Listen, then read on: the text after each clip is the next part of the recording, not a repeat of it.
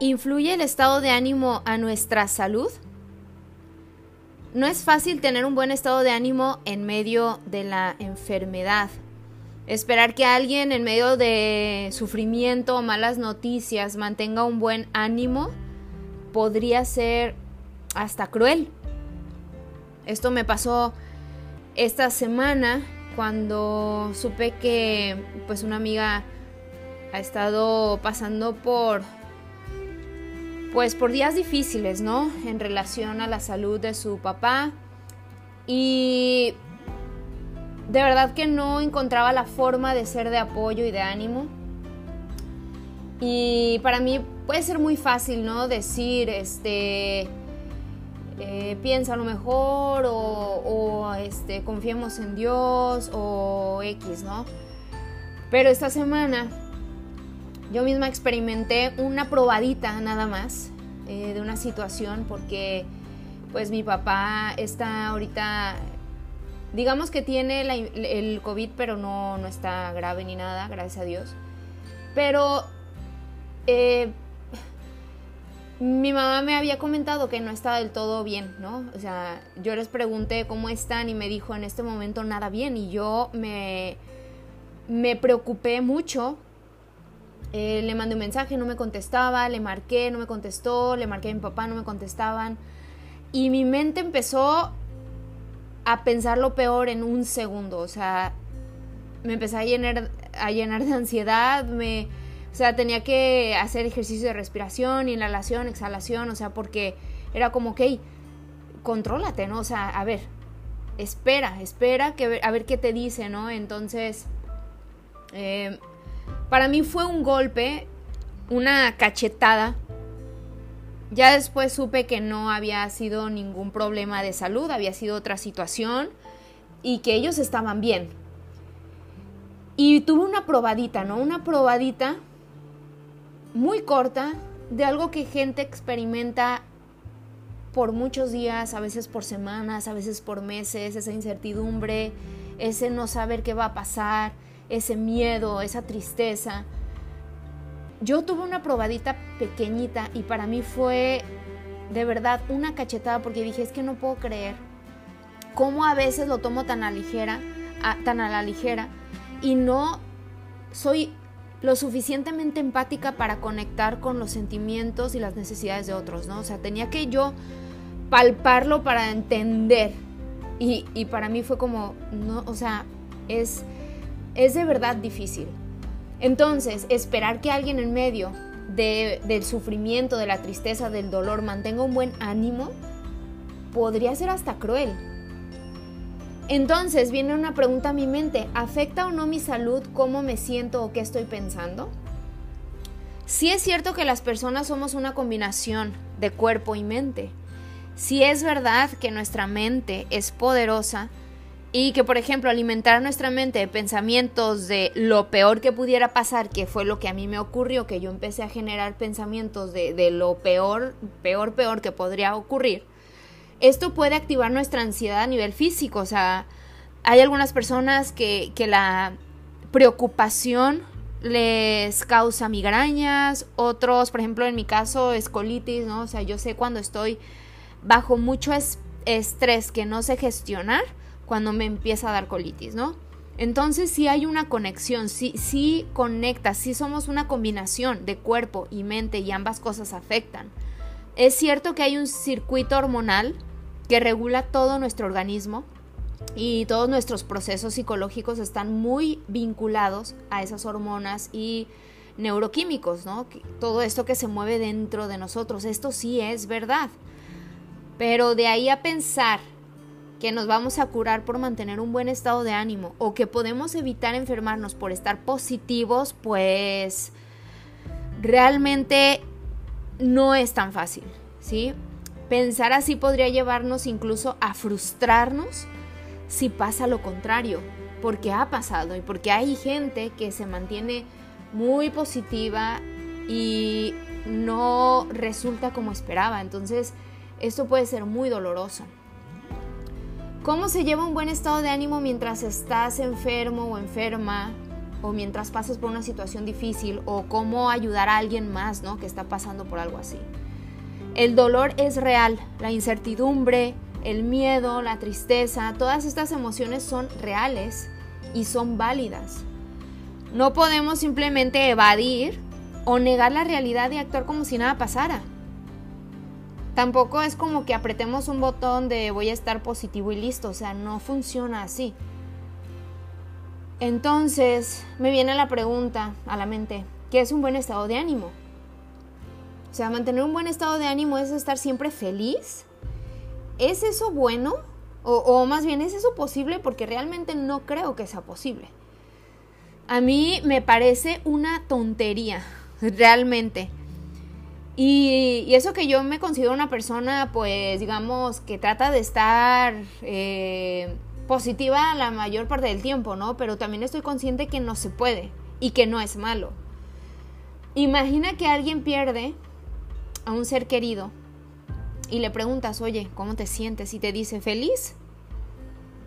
O bien, ¿no te parecería extraño? O sea, ¿tú pensarías que eso es bueno o normal? Pues no creo. Por el contrario, si alguien que quieres le diagnostican una enfermedad y le preguntas, oye, ¿cómo te sientes? Y te dice, la verdad, muy triste. O te dice, tengo mucho miedo, no sé qué va a pasar. O te podría decir, ¿sabes qué? Me siento muy enojada porque creo que esto es injusto. Creo que no debería estar pasando por esta situación. Y mírame, ¿no? ¿Es esto malo? Claro que no. Realmente no creo que esto sea malo. A veces pensamos que la única emoción válida o buena o aceptable es ser feliz o estar alegre. ¿Por qué? O sea, las otras emociones son reales también y son necesarias. Hay una razón por la cual sentimos miedo, enojo, tristeza, sorpresa, ira. O sea, necesitamos aprender a darle lugar a esas emociones. Entonces, ¿qué podemos hacer? Primero, autoconocernos, ¿no? E, este proceso de conocer las emociones que son y nuestras emociones, ¿no? Saber reconocer cómo me estoy sintiendo o cómo se está sintiendo alguien más. Qué emociones se están manifestando en este momento, ponerles nombre, ¿no? Porque a veces no sabemos ni siquiera realmente cómo nos sentimos no nos detenemos a pensar y a darle su lugar a esa emoción. Simplemente decimos bien o no sé o cansada, con sueño, pero no nos esforzamos por realmente darle un nombre, ¿no? a la emoción. Entonces sí es muy importante que que aprendamos a identificar las emociones y que, y que empecemos a describirlas, ¿no? O sea, me siento así me siento triste por esto, ¿no? O realmente creo que no es tristeza lo que siento, más bien creo que estoy enojada porque siento que, que es injusto, ¿no? Em, o X. Tenemos que aprender a, a identificar esto. También debemos aprender a gestionar las emociones, no solamente identificar la emoción, sino también gestionarla Aprender a distinguir entre tristeza y enojo o entre felicidad y asombro. Identificar, ¿no? ¿Qué asombro, qué, qué emoción siento?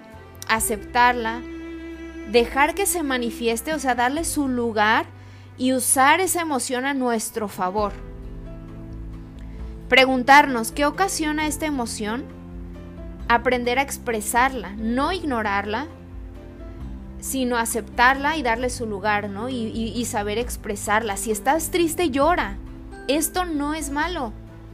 Incluso diría yo que es sano y muchas veces necesario. Yo no sé por qué mucha gente se contiene en llorar pensando que no está bien, que es debilidad o, o, nos da hasta vergüenza hacerlo, ¿no? ¿Por qué?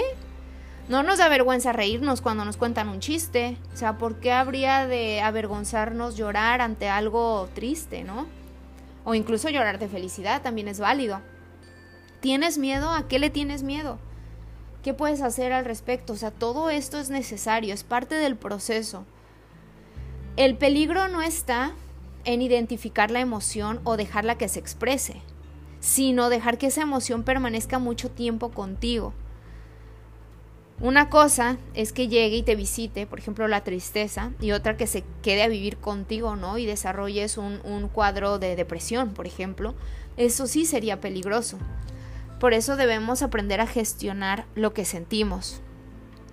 La tristeza no es algo malo cuando nos acaban de dar malas noticias, es lo normal. Que yo creo que voy a estar triste siempre y que no voy a poder con esta situación, bueno, ahí sí no sería lo sano, no sería lo saludable, no sería lo bueno para ti. Es bueno que sepas estar triste y que quizás estés triste unos días un par de semanas, pero es importante que sepas que eso es temporal, eso es saludable. Aquí yo les recomendaría que pidan ayuda, que busquen ayuda de expertos que los puedan ayudar, que les puedan dar las herramientas necesarias para salir de la situación en la que están, eh, que no quieran pasar por la situación solos o solas por vergüenza o por miedo. No es lo saludable que atravesemos por este tipo de situaciones solos. No te guardes lo que sientes, no ignores cómo te sientes, no trates de evadirlo o tratar de lidiar con tu dolor solo, ¿no? O sola. Esto no es saludable. La emoción o las emociones son una respuesta natural ante algo que nos está pasando. No te sientas culpable, no te avergüences por darle lugar a tus emociones no es nada fácil, o sea, no es nada fácil identificar la emoción, aceptarla, gestionarla, no es fácil, pero es necesario. Aceptar una situación no es lo mismo que resignarse. Necesitamos darle lugar a lo que sentimos o nos frustraremos y esto nos va a hacer mucho más daño ahorita y en el futuro. Entonces, yo te animo a que busques ayuda a que hables con alguien de cómo te sientes. Esto de verdad que, que es lo mejor, aunque no es fácil, pero esto es lo saludable. Y para quienes queremos ayudar a alguien en dolor, trabajemos en nuestra empatía. No basta con decir piensa positivo y ya. O sea, no es tan fácil. Yo lo viví esta semana. A veces hacemos más daño en actuar de esta manera.